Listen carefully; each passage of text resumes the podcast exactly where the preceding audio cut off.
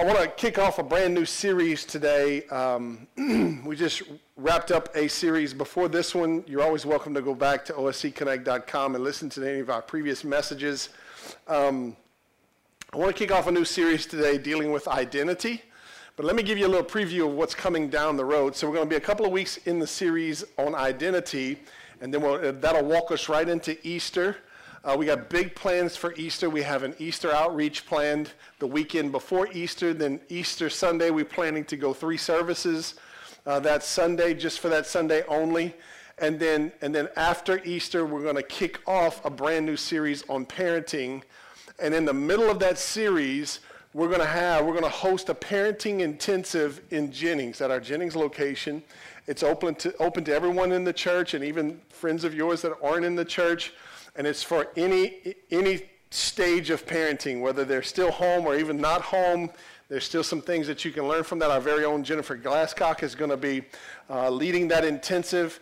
I sat through that intensive about four years ago, and I consider myself a pretty good parent, and I took a ton of notes. So I promise you, if you have a kid, if you plan on having kids, if you're influential in some other kids' lives, you need to be at this parenting intensive. It's on April the 25th.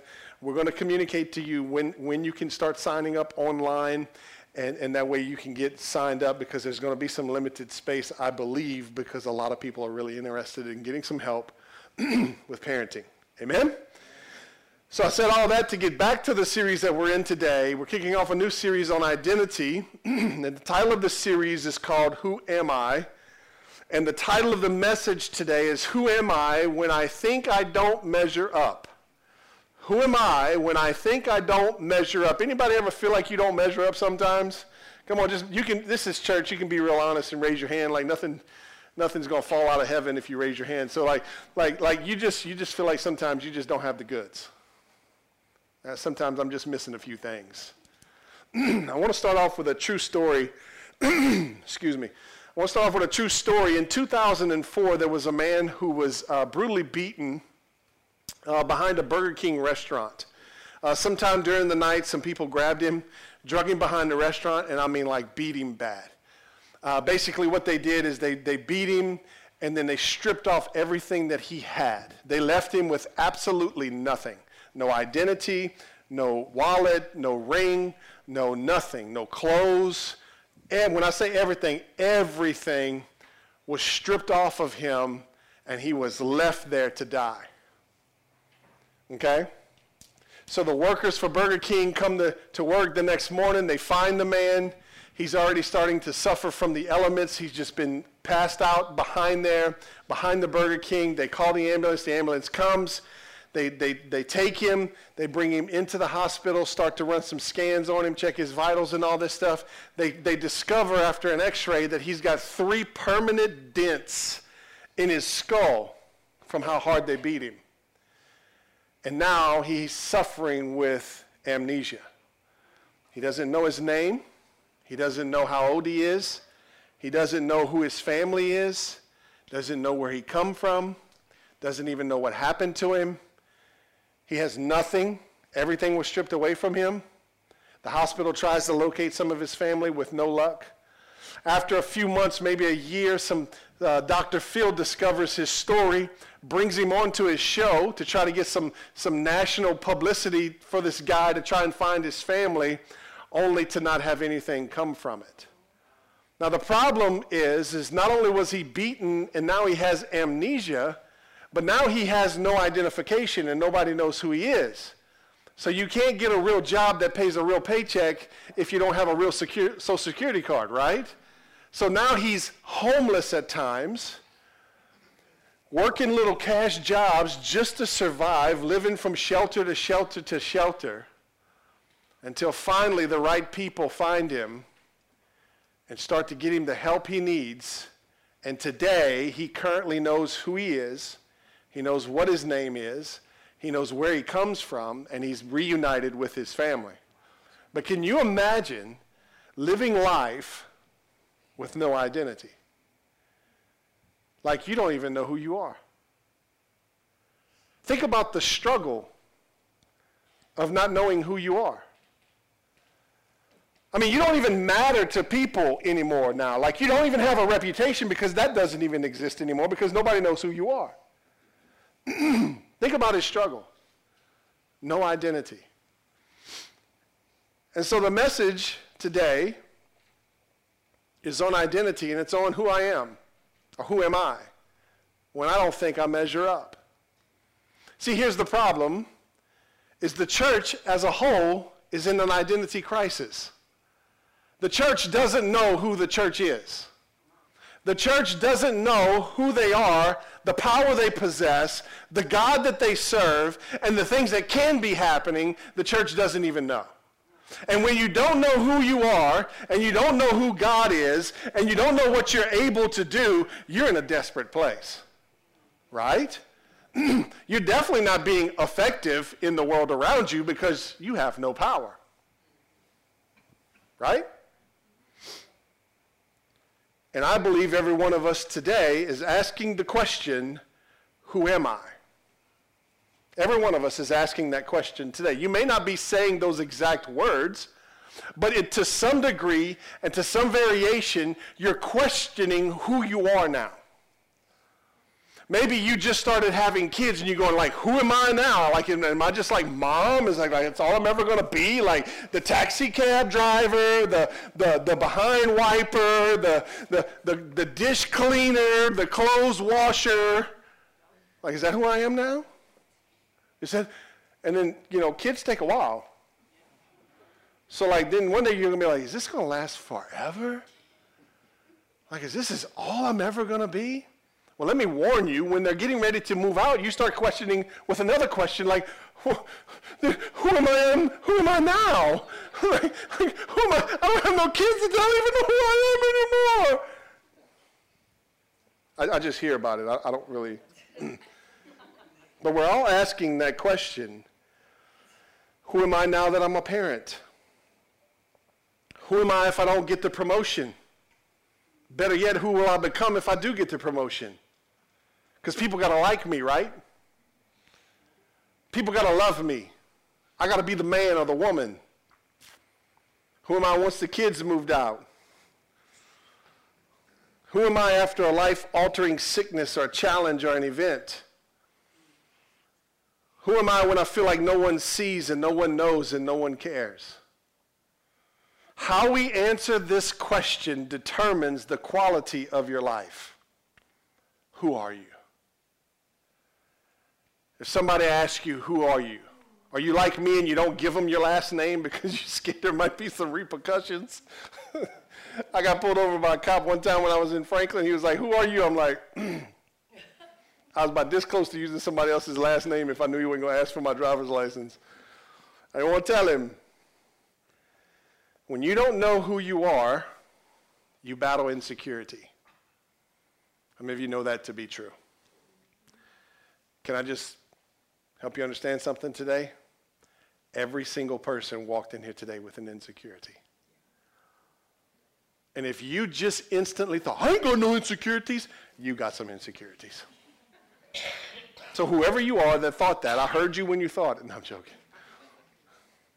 When you don't know who you are, you battle insecurity. We don't need a reason to feel insecure. We face the pressures and expectations every day that cause us to feel insecure. Social media was supposed to be a, pro- a, a, solution to a problem that's supposed to connect us, and we're supposed to thrive because of social media. And now all of a sudden, people are realizing that social media is a, is a great depressant. It, it builds insecurity because all people ever talk about and all people ever post and snap and chat about about is their highlights. And so you, you're looking and you see somebody, oh, I wish I could go on vacation. We'll always be poor. You see how it works? Insecurities. If you're a mom, you're feeling the pressure to have the perfect kids, keep the perfect house, cook the perfect meal. Dad, you have the pressure to perform, to provide, to promote to protect. Students these days, man, I don't want to be a kid these days. Man, it's ridiculous. Man, kids are vicious. Kids used to be nice when I was a kid. And they're vicious today. Like if you're ugly, they just tell you ugly. It was different. Man, they, they, they, put these pressure on each other to look and be and act a certain way. And man, if you do anything opposite of that, you're an outcast. You might get bullied. You might get tormented. You might get pushed to the curb because you didn't fit into this model that a group of people thought you needed to fit into. And now you don't even know who you are. What's crazy is you can raise your kids up with a good, healthy identity, and then you can send them into a school system and they come back every day wrecked. Right? Who am I? So today I want to look at the identity and insecurity of Moses, and I want to use the story of Moses to help us with this identity problem. So let me give you a little bit of the backstory. Uh, back in the day when Moses was born, Pharaoh was getting threatened because the, the, the Hebrews, the, the Israelites, were, they were multiplying like crazy. I mean, they were, they were in captivity. Rewind the story some more. God had sent them to Egypt to rescue them and to save them from a great famine. And they stayed and they started to multiply. A new Pharaoh comes in. He says, Man, we got to do something with all these people. So he takes them captive without officially taking them captive. You know, sometimes the devil will take you captive and he doesn't announce that he's taking you captive. Just little by little, he starts to make you depend on him and depend on him, and then all of a sudden, boom, he's got you in his trap, and now you're a slave when you were there for freedom. And so now this whole nation is enslaved to this new Pharaoh, and he's getting threatened because, man, they're multiplying. And so he sends out this decree to kill all the baby boys. Every baby boy that's born, kill him. But there was this little mama. Come on, say little mama. Y'all know about little mama. You don't mess with little mama. Right? That's that little Cajun woman they call little mama. She'll punch you in the teeth, right? Like little mama said, Y'all ain't getting my baby. Put him in a basket, sent that brother down the bayou right? She sends him down the river, and he ends up, funny of all, he ends up at Pharaoh's house.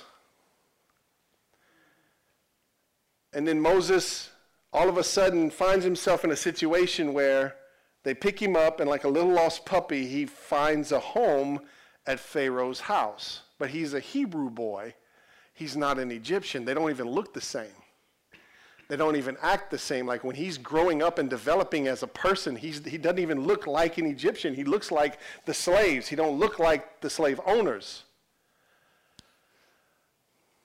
And then he grows up in this situation. Talk about an identity crisis, right? I mean, he doesn't know who he is. He's like, man, I, I feel like an Egyptian, but I look like a Hebrew. Moses gets a little bit older and he starts to realize some things that he was a Hebrew boy and that he was not Egyptian, and God starts to move in his heart, and his insecurities start to move in him also. And in a moment, he, he sees this Egyptian slave master mistreating a Hebrew slave, and, and Moses runs up and defends him in a burst of anger, and he actually kills the Egyptian. So now he's on the run. So Moses takes off from Egypt and he goes out into the wilderness into a place called Midian. And he spends the next 40 years in Midian basically as a fugitive. Hebrew boy, raised in an Egyptian home, kills an Egyptian, finds himself in the wilderness just trying to survive. Does that sound familiar at all to anybody? I just got to make it one more day. Can I just make it past Monday? Can we get past next week? Oh my God feels like the wilderness. So we pick the story up. Moses is 80 years old, and, and then God shows up. And I think this is hilarious. God shows up to Moses. Now remember, he's in a wilderness type of environment. It's desert like. And Moses is just doing his thing for 40 years. Like he becomes a shepherd and he just, you know, becomes this farmhand and he's a man. And, you know, I'm just doing my thing. I'm trying to outlive my past, trying to forget my past. And now, you know, I don't know who I am, but I'm a farmer now. And so he finds his identity in what he does now. And, And all of a sudden, one day out of the blue, and you need to know this, that one day out of the blue, God's going to show up in your life. Not even looking for a bush that was on fire that wasn't getting burned up. Moses walks up on a bush and whoosh, there's a fire. And it's burning, but it's not burning up. Something different about this fire. And then he hears a voice. You know, if God wants to find you, he'll find you.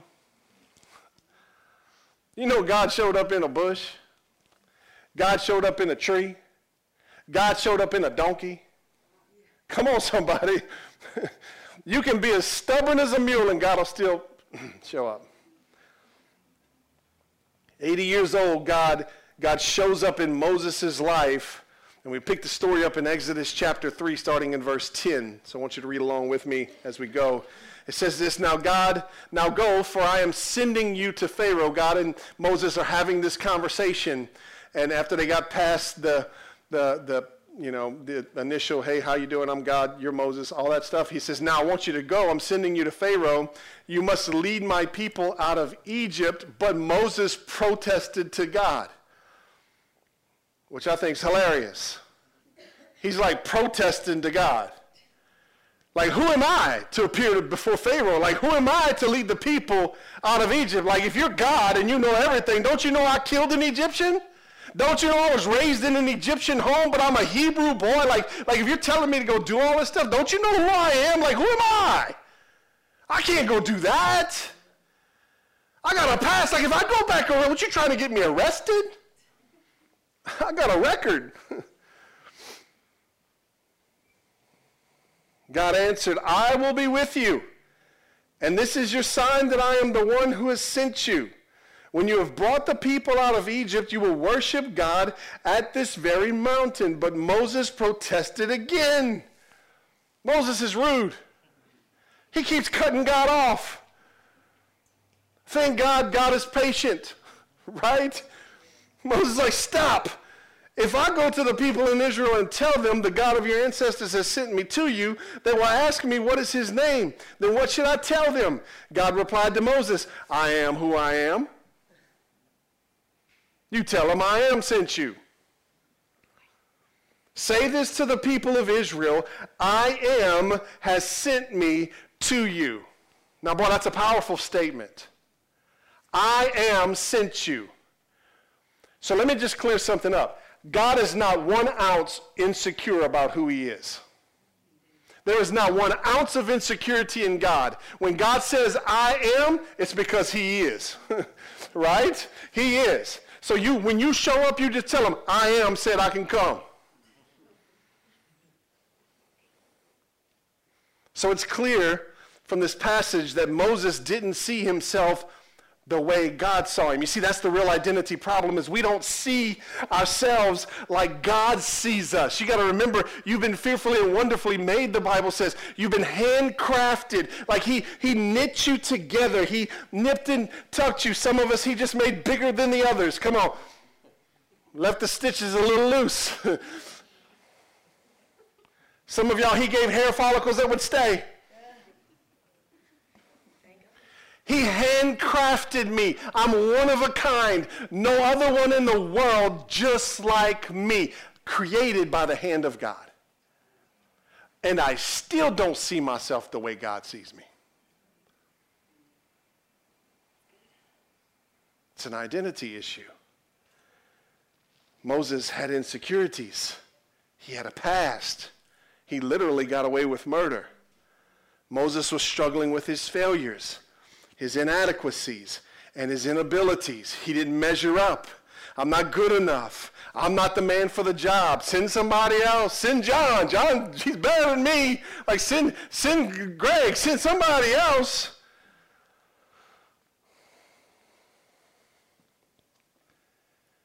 You might ought to write this down. The more disconnected you are from God, the more you will struggle with your identity the more disconnected you are from God, the more you will struggle with your identity. I've learned this over a few years now of many failures and a few successes. I've learned this much that when I'm when I'm the most confident when I'm the closest to God. The more space between me and God, the more insecure I become. Does that make sense? Like the closer I am, the more confidence I have. The further I am, the more insecure I am. Right? So, so the goal now is to stay close. It's to stay in his presence. It's to stay with him. It's to listen to his voice. It's to not do something stupid to run him off. It's to requires biting your tongue.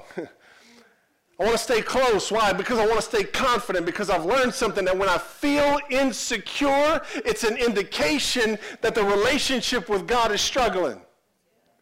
So if you'll pay attention to what you're thinking and saying and talking to yourself about, you'll start to realize, oh my gosh, I'm running around talking about my insecurities to myself. I might need to shut myself up and get with God. Right? And let his words, both spoken and written, speak to my insecurities.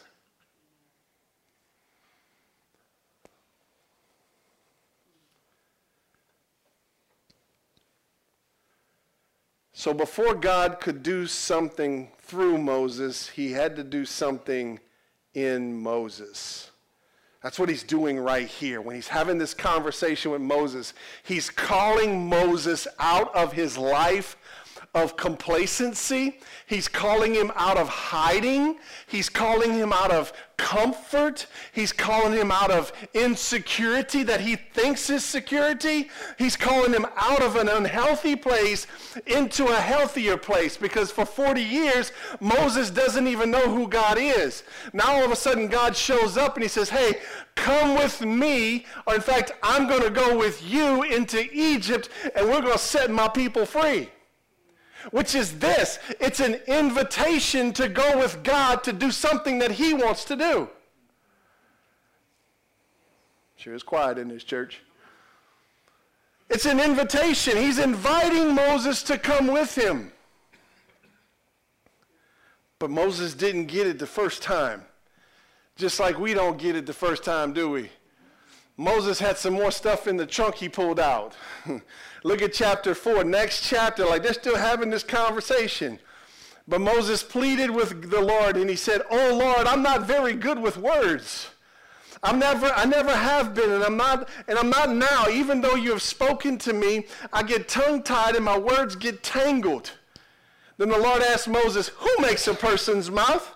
Who decides whether people speak or don't speak, hear or don't hear, see or don't see? Is it not I, the Lord? Now go.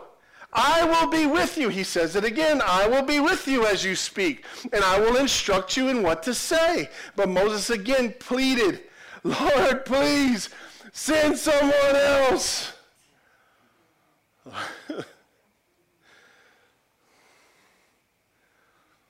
you want to know what the Bible didn't say just now? The Bible didn't say this. The Bible didn't say that God stood over Moses and went cling and put some pixie dust on him and removed all of his insecurities. And then said, okay, bud, now you can go. God never even dealt with his insecurities, did he? Outside of just telling him, I'm going to be with you. God didn't even want to spend time talking about his insecurities. Do you realize God's not even worried about your insecurities? He's not insecure about your insecurities. Like he's, a, he's secure about his ability that overrides your insecurity. That's good stuff. I don't care what you say. Like he's like, you're, you're, you're stopping? You're, you're not going to go because of an insecurity? Like for real? You know what God did do?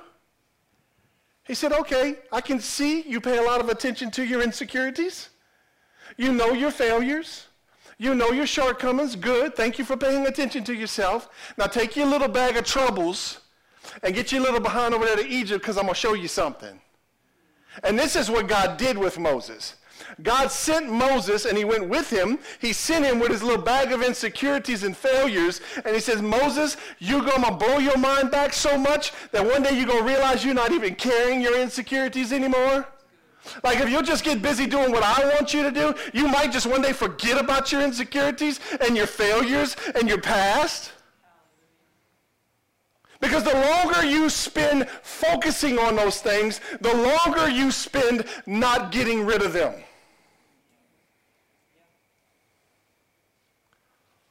Right?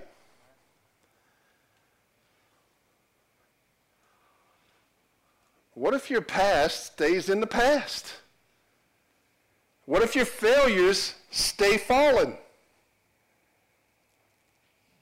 I get it. People won't let us move past, but what if we just trust God to move past? What if we stop letting people's insecurities and their fears keep us from moving forward?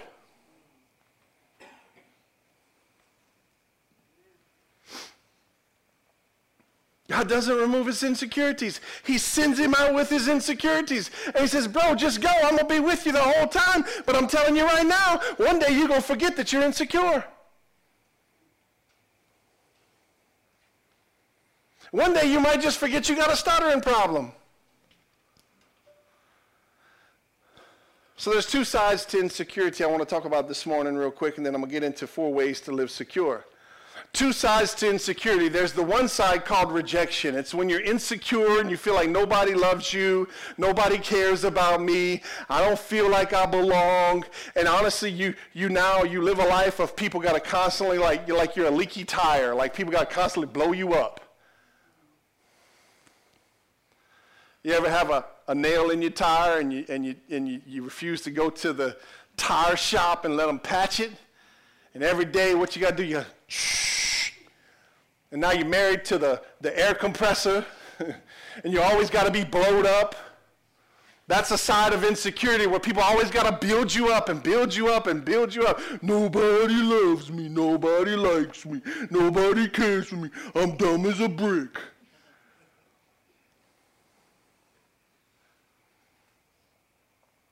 It's called the side of rejection. You feel unqualified, not good enough, out of your league. Anybody feel that way? And a lot of times when we think of insecure people, we think of them this way, they, like they're on the they're just on the side of rejection, like they just they just don't feel like they qualify. And, and you can look at them and you can go, man, you're greater than this. They, I don't see it. But there's another side to insecurity that I want to make you aware of today. It's called the side of pride. Insecurity shows up as rejection, but insecurity also shows up as pride. You know every prideful person you face and meet and talk to is insecure? You know all those people that you're in love with that think they got it all together are insecure? Do you know they're the most insecure when they're alone? But because of their pride, they're constantly saying, I don't need help for this. I don't need you. I don't need you. I got this. I'm the man. I'm the woman. I can handle this on my own. You know what their insecurity is? Is I don't want to let somebody get close enough to see how I really got some issues. I'm a little jacked up. Like I don't want nobody to see, like when nobody's looking, I'm over here in the corner, kind of, you know, just I got this twitch. I don't want nobody to see it. I'm good. I'm good. Nobody come. I'm good. I got this. Everything's fine. Man, we're killing it over here. And they're diverting your attention with their pride. Those people don't let people in. Why? Because they're insecure. They don't ask for help. They're always worried about what they look like.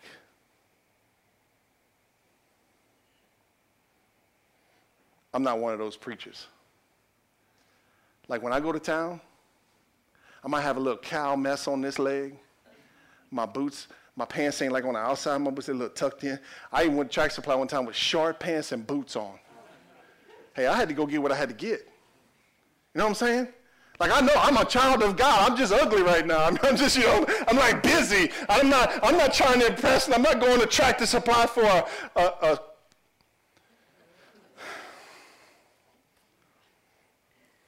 a show. There's the side of pride. But here's the problem with pride and rejection pride and rejection push people away. Because if you're the person that lives on the side of rejection and everybody's got to constantly pick you up and every time they meet you, you're on the ground dying. And they're like, oh God, let's go pick Susie up. Come on, y'all. I know there's nobody like that in this church. but if, if you're that person, you know what? Sooner or later, people are getting tired of messing with you. You're pushing people away that can actually help you. And if you're on the prideful side, you're pushing them away also. Because God sends people into our lives to help us. But we push them away. I got this. My life's good. Don't cross that boundary. You see it? Two sides of insecurity. Let me give you four ways to live secure because we need to live secure. Number one, don't put your security in anything that can't sustain it. Don't put your security in anything that can't sustain it. If you got a chunk of money and this dude rolls up with a Cadillac and some gold plates in his mouth and he says he's an investor, don't give him your money. Make sense? Don't put your security in anything you can't sustain, anything that can't sustain it. David realized this. David had an issue. He was running for his life. In fact, he writes Psalm 62 2 in a moment where he's running for his life. King Saul is trying to kill him because he's jealous of David. So he's trying to kill David. David's running for his life. He's sleeping in a cave. He's eating in the woods. He, he got a few guys that were brave enough to come with him, and he's trying to just stay alive. Watch what he says. Let all that I am wait quietly before God, for my hope is in him. He alone is my rock and my salvation, my fortress, where I will not be shaken. David couldn't find security in his ability to run anymore. He couldn't find security in a cave. He couldn't even find security in an army. David came to a place, and listen to me carefully. Every one of us is going to come to that place where you realize everything that I think is bringing me security is shaky and it has the ability to fall. But God is unshakable. God is unmovable. God is constant. If you want to be secure, find it in your relationship with God because He's secure. Amen? And He can sustain it. Number two, lean into your weakness to leverage more of God's strength. Now, this is so against what the world says today. What does the world say today? Hide your weakness, hide it, put it in a barrel, bury it in the backyard. Don't let nobody see your weakness because if they see your weakness, you'll never move up. If they see your weakness, they'll never be impressed with you.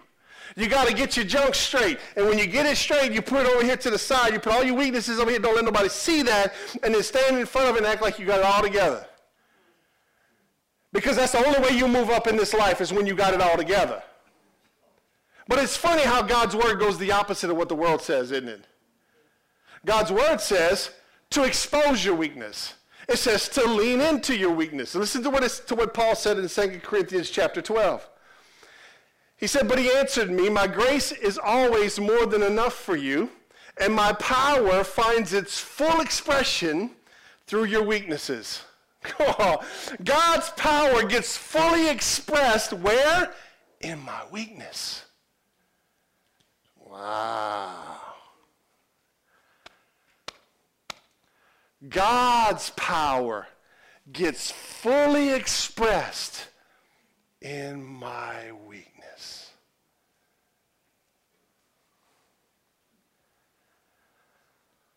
Hmm.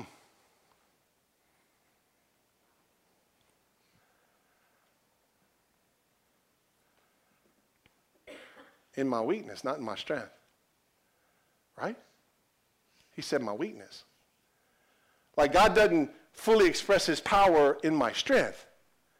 He fully expresses it in my weakness. Well, then here's a question What's your weakness? Do you know what your weakness is? Because you see, the world says, the world has a definition of weakness. So we live our lives trying to not be weak that way. But God says, I know you're weak. Won't you realize where you're weak at? and let me show up in that.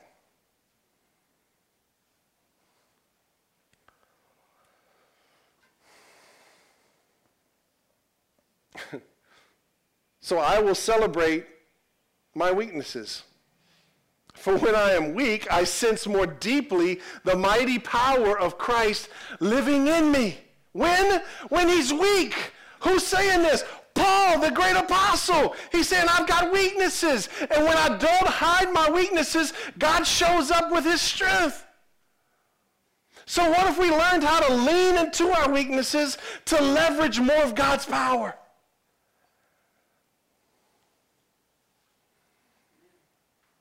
Is it okay to say, I'm just not real good at that?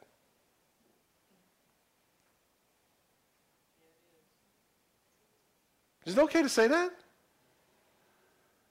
Weakness. Is it okay for people to see your weakness?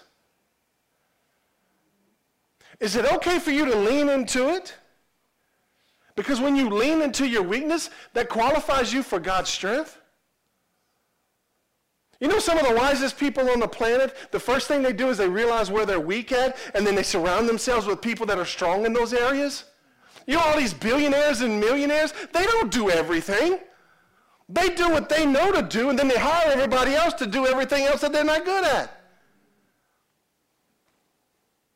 It takes a bit of humility, though, doesn't it?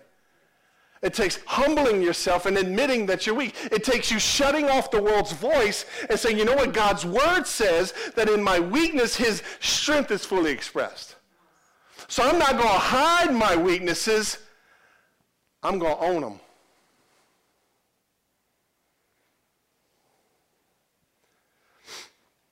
What if your weakness isn't a liability, but a gift? because it qualifies you for God's strength, doesn't it? You know when God moves in your life the most? When you're the most humble. You know what happens when you're the most humble? You're the most honest. You know what happens when you're the most honest? Your heart is wide open and God just comes rushing in. But as long as we think we got it together and we don't need God, we don't need nothing else. I'm going to go to church just to punch a list, but I don't need nothing. I'm good. I got this. This world's mine. I'm the, I'm the kingpin. God's not moving in your life. Right? You know that shows up in marriage? It's one of the, one of the perfect pictures of weakness is when you get married, right? Because, like, when you're dating, you can still hide your weaknesses. Right? Like the first date, she don't see all the holes in your socks. Like the first time that he comes over to your house, it's all clean, but it ain't always going to be that way.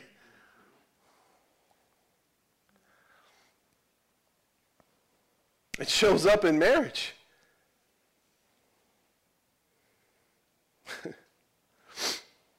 I said something last week, I, think it was last week or the week before. I said, you know, your marriage was really a funeral. It really is. I know that sounds harsh, but let's just think about it with an open mind. Your marriage is really a funeral. You know what happened? You just died and gave your life to somebody else, and they just died and gave their life to you. And you know what you're going to do for the rest, for the next 30, 40, 50, 60 years? You're going to keep on dying. So who's ready to get married? We'll sign you up for marital counseling. And we'll teach you how to die. Because that's what it's all about. You gonna die. Look at your name and say, you gonna die. Maybe not today, but little by little, you gonna die.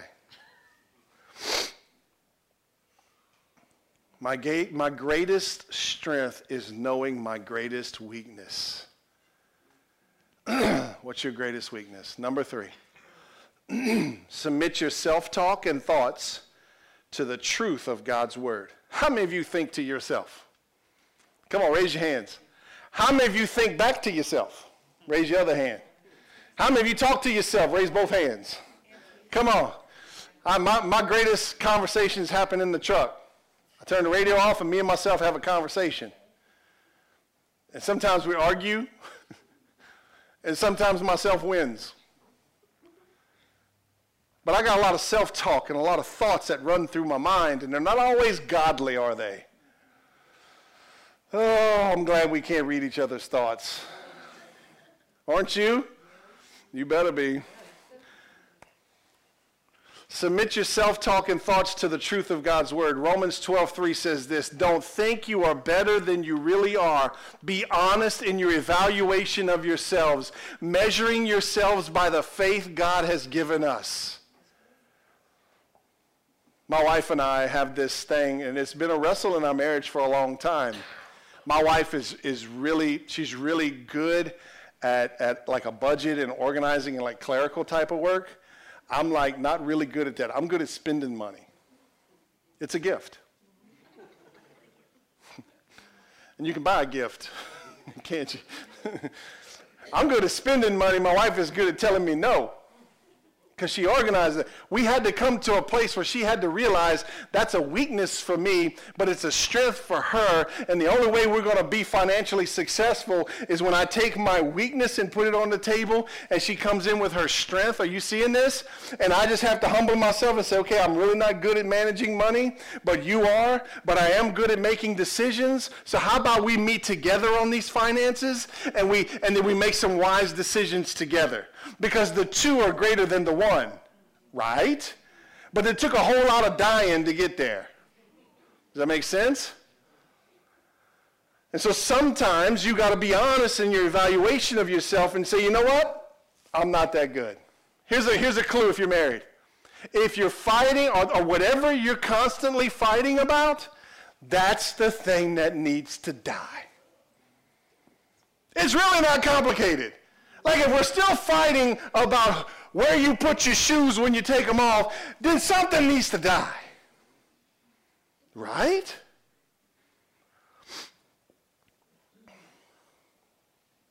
Who's the most influential person in your life? You are. You know why you're the most influential person in your life? Is because nobody talks to you as much as you talk to yourself. And you don't listen to anybody as much as you listen to yourself. So who's your greatest influence? Say me. Me. I'm my greatest influence. But I got to be careful with that because sometimes I influence myself the wrong way. right?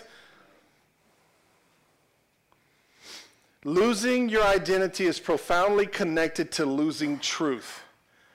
Just like I said earlier, the further we get away from God, the more insecure we become. The further we get away from truth, the more we distract ourselves, the more we get off course. Amen? So what, if, what would happen if we started speaking truth over our own soul? What if you started influencing yourself the right way? What if you started making some good confessions instead of repeating what the enemy's whispering in your argument with yourself? What if you started to speak truth over yourself? Well, will require you first to, to understand and know what truth is, right? That's why Pastor Jamie always says you ought to be reading your Bible every day. Why? Because this thing will brainwash you. And your brain needs washing. If you're not using it, your brain's filthy. It stank. Make sense?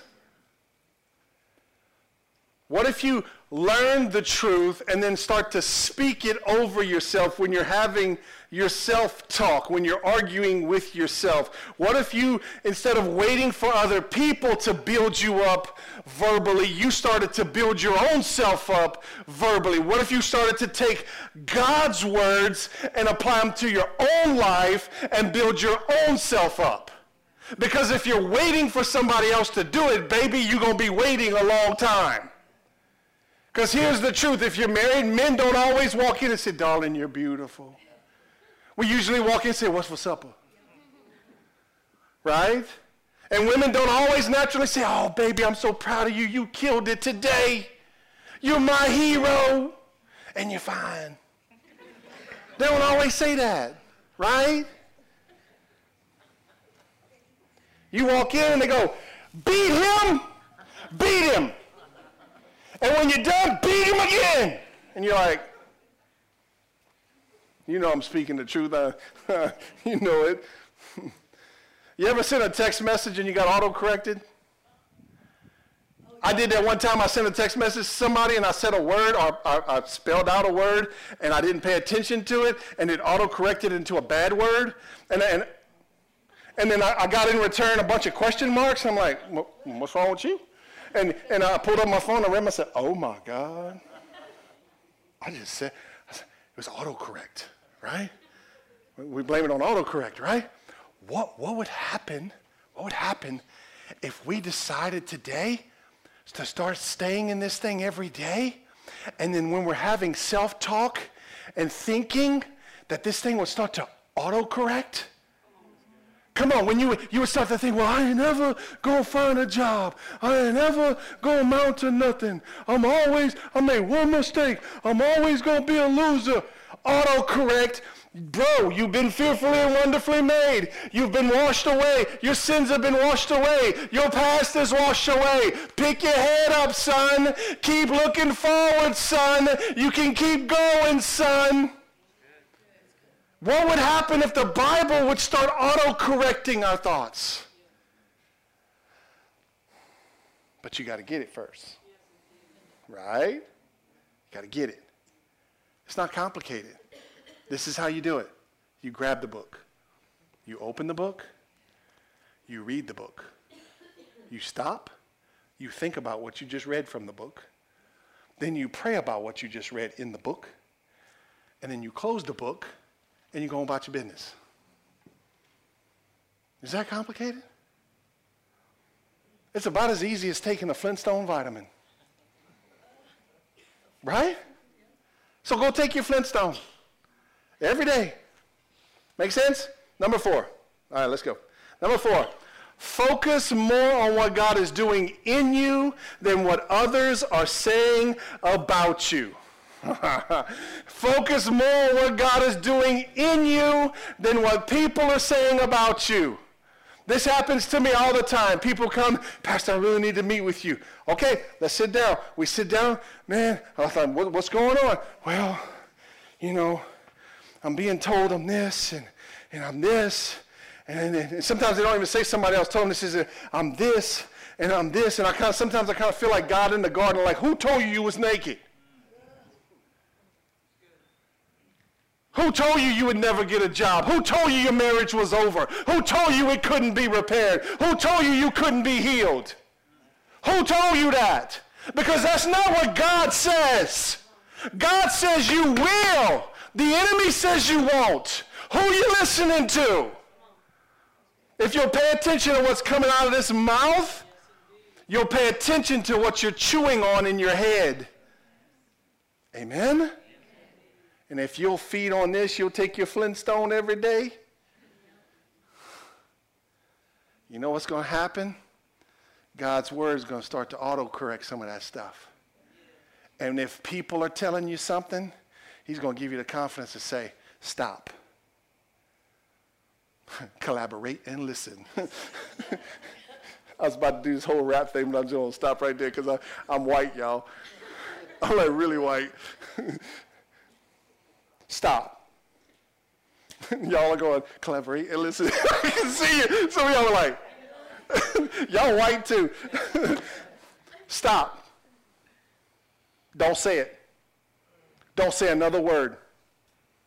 That's not true.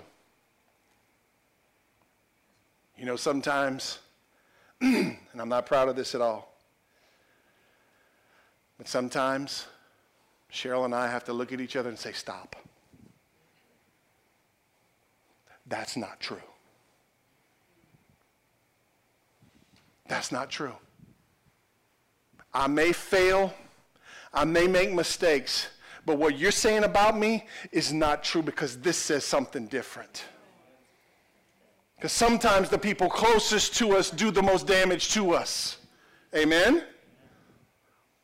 But when you get in this, it gives you the ability to say, stop. It gets you in a place where you don't even want to hear it anymore. Right? I spend a lot of my day going, shut up, devil. Shut up. Stop the truck, open the door, get out! People look at you like, what's this dude's problem? It's complicated. Hebrews 11, verse 27. Let me wrap this up. It was by faith that Moses left the land of Egypt, not fearing the king's anger. He kept right on going because he kept his eyes on the one who is invisible. How did Moses start? Back in chapter 3 and chapter 4, I can't do this, I can't do that, I'm not qualified, I got too many failures. What happens at the end of the story? Moses, without even worrying about the fear of the, of the king, Moses walks his people, God's people, out of Egypt. What happened to his insecurities? They got buried in Egypt, y'all. They got dealt with in Egypt. He walked God's people out. If you'll read the whole story of Moses and you listen to his language, in the beginning, he's like, I can't do this and I can't do that. But in the end, he's like, God, if you don't take them knuckleheads out, I'm going to take them out. Like him and God are partners now, right? You know what happened? He dropped his insecurities. He started to understand first who God is, then who God says he is, and then him and God got so tight that he got some boldness and some courage, and now he's marching a whole nation into a promised land. That's what happens when you decide to not live behind your insecurities and you start a journey of discovering who you are and who God is. So I know you walked in here today and you've been saying no to God for a long time. And just like Moses, you've been protesting. I can't. You've given God every excuse under the sun. In fact, you created some excuses. And you're good at creating excuses. But let me tell you something today God's not backing down. He created you with a purpose for a purpose and on purpose, and he's not giving up on that. So when are you going to give in to that? Amen? Good? So we keep asking, Who am I? to a God who's completely secure with who he is. Instead of asking, Who am I? what if we started declaring, I am. I am. I am. What if you woke up every morning with some I ams in your mouth? I am this. I am that. I, I have a purpose today. God has a calling on my life. I've been created to do something that nobody else on the planet can do it. And if I don't go do it, it won't get done. That's who I am. What if you put your feet on the ground and reminded the devil who you was? Instead of him waking you up going, Good morning, Couillon.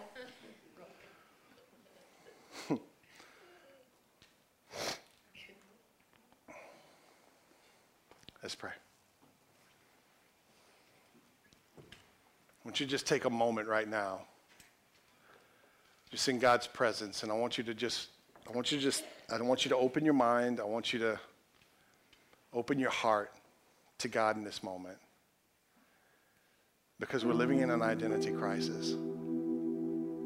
And today's the day you need to start discovering who you are. And God's going to call you and He's going to commission you to go take some things back that belong to you. Some things that were stolen from you, taken because you didn't know who you were.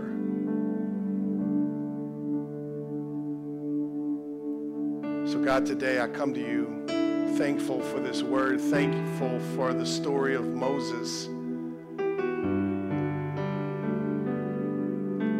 And God, how you show us over Moses' life how we may start out insecure, but we can end fully confident. And we can walk into heaven knowing who we are, not insecure about anything. And that, God, it's in the process of walking out what you give us that the insecurities start to die. God, help us today. Help us today. So I want every one of you to pray this with me this morning. If you want, if you want to know who you are and you want to walk in confidence and you want to live secure, not depending on anybody else to define you, if that's what you want, then I want you to pray this out loud with me this morning. Say, Lord Jesus, I come to you today and I submit. In fact, I quit. I quit trying to define my own life. And I'm trusting you to define it. I need to ask you to forgive me. Because I've worried more about other people and what they think than what you say and what you've already said. So please forgive me. So, God, today, I give you my life. I give you my insecurities. By faith, I'm going to go.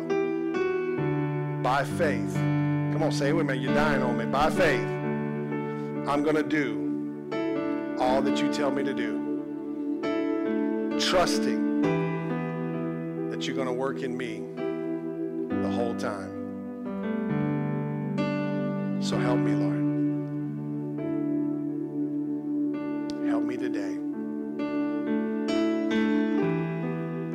Everybody's head bowed and eyes closed, nobody looking around this morning. Maybe you're here and this is your first time in a church all.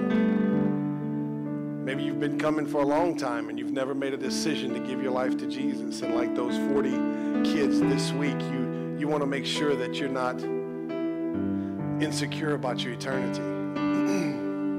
the Bible calls that being born again.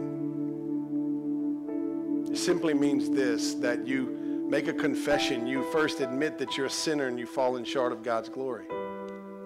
And then the Bible says that you believe in your heart that God raised Jesus from the dead, and He says you'll be saved or born again. And then you make a confession. The Bible says if you confess with your mouth that Jesus is Lord, you will be saved.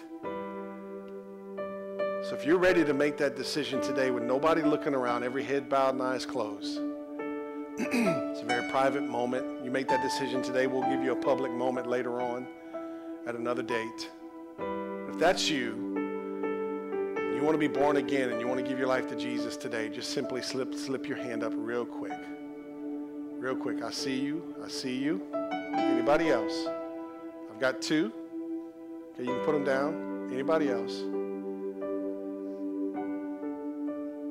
So come on, let's pray this together, y'all. Let's pray with the people that made the decision today. Say, Dear Lord Jesus, I believe that you're the Son of God.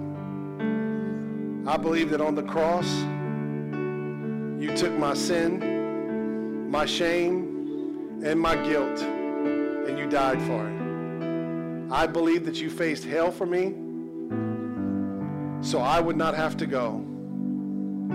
And you rose from the dead to give me a place in heaven, a purpose on earth, and a relationship with your Father. Today, Lord Jesus, I turn from my sin to be born again. And I want to make a confession. God is my Father.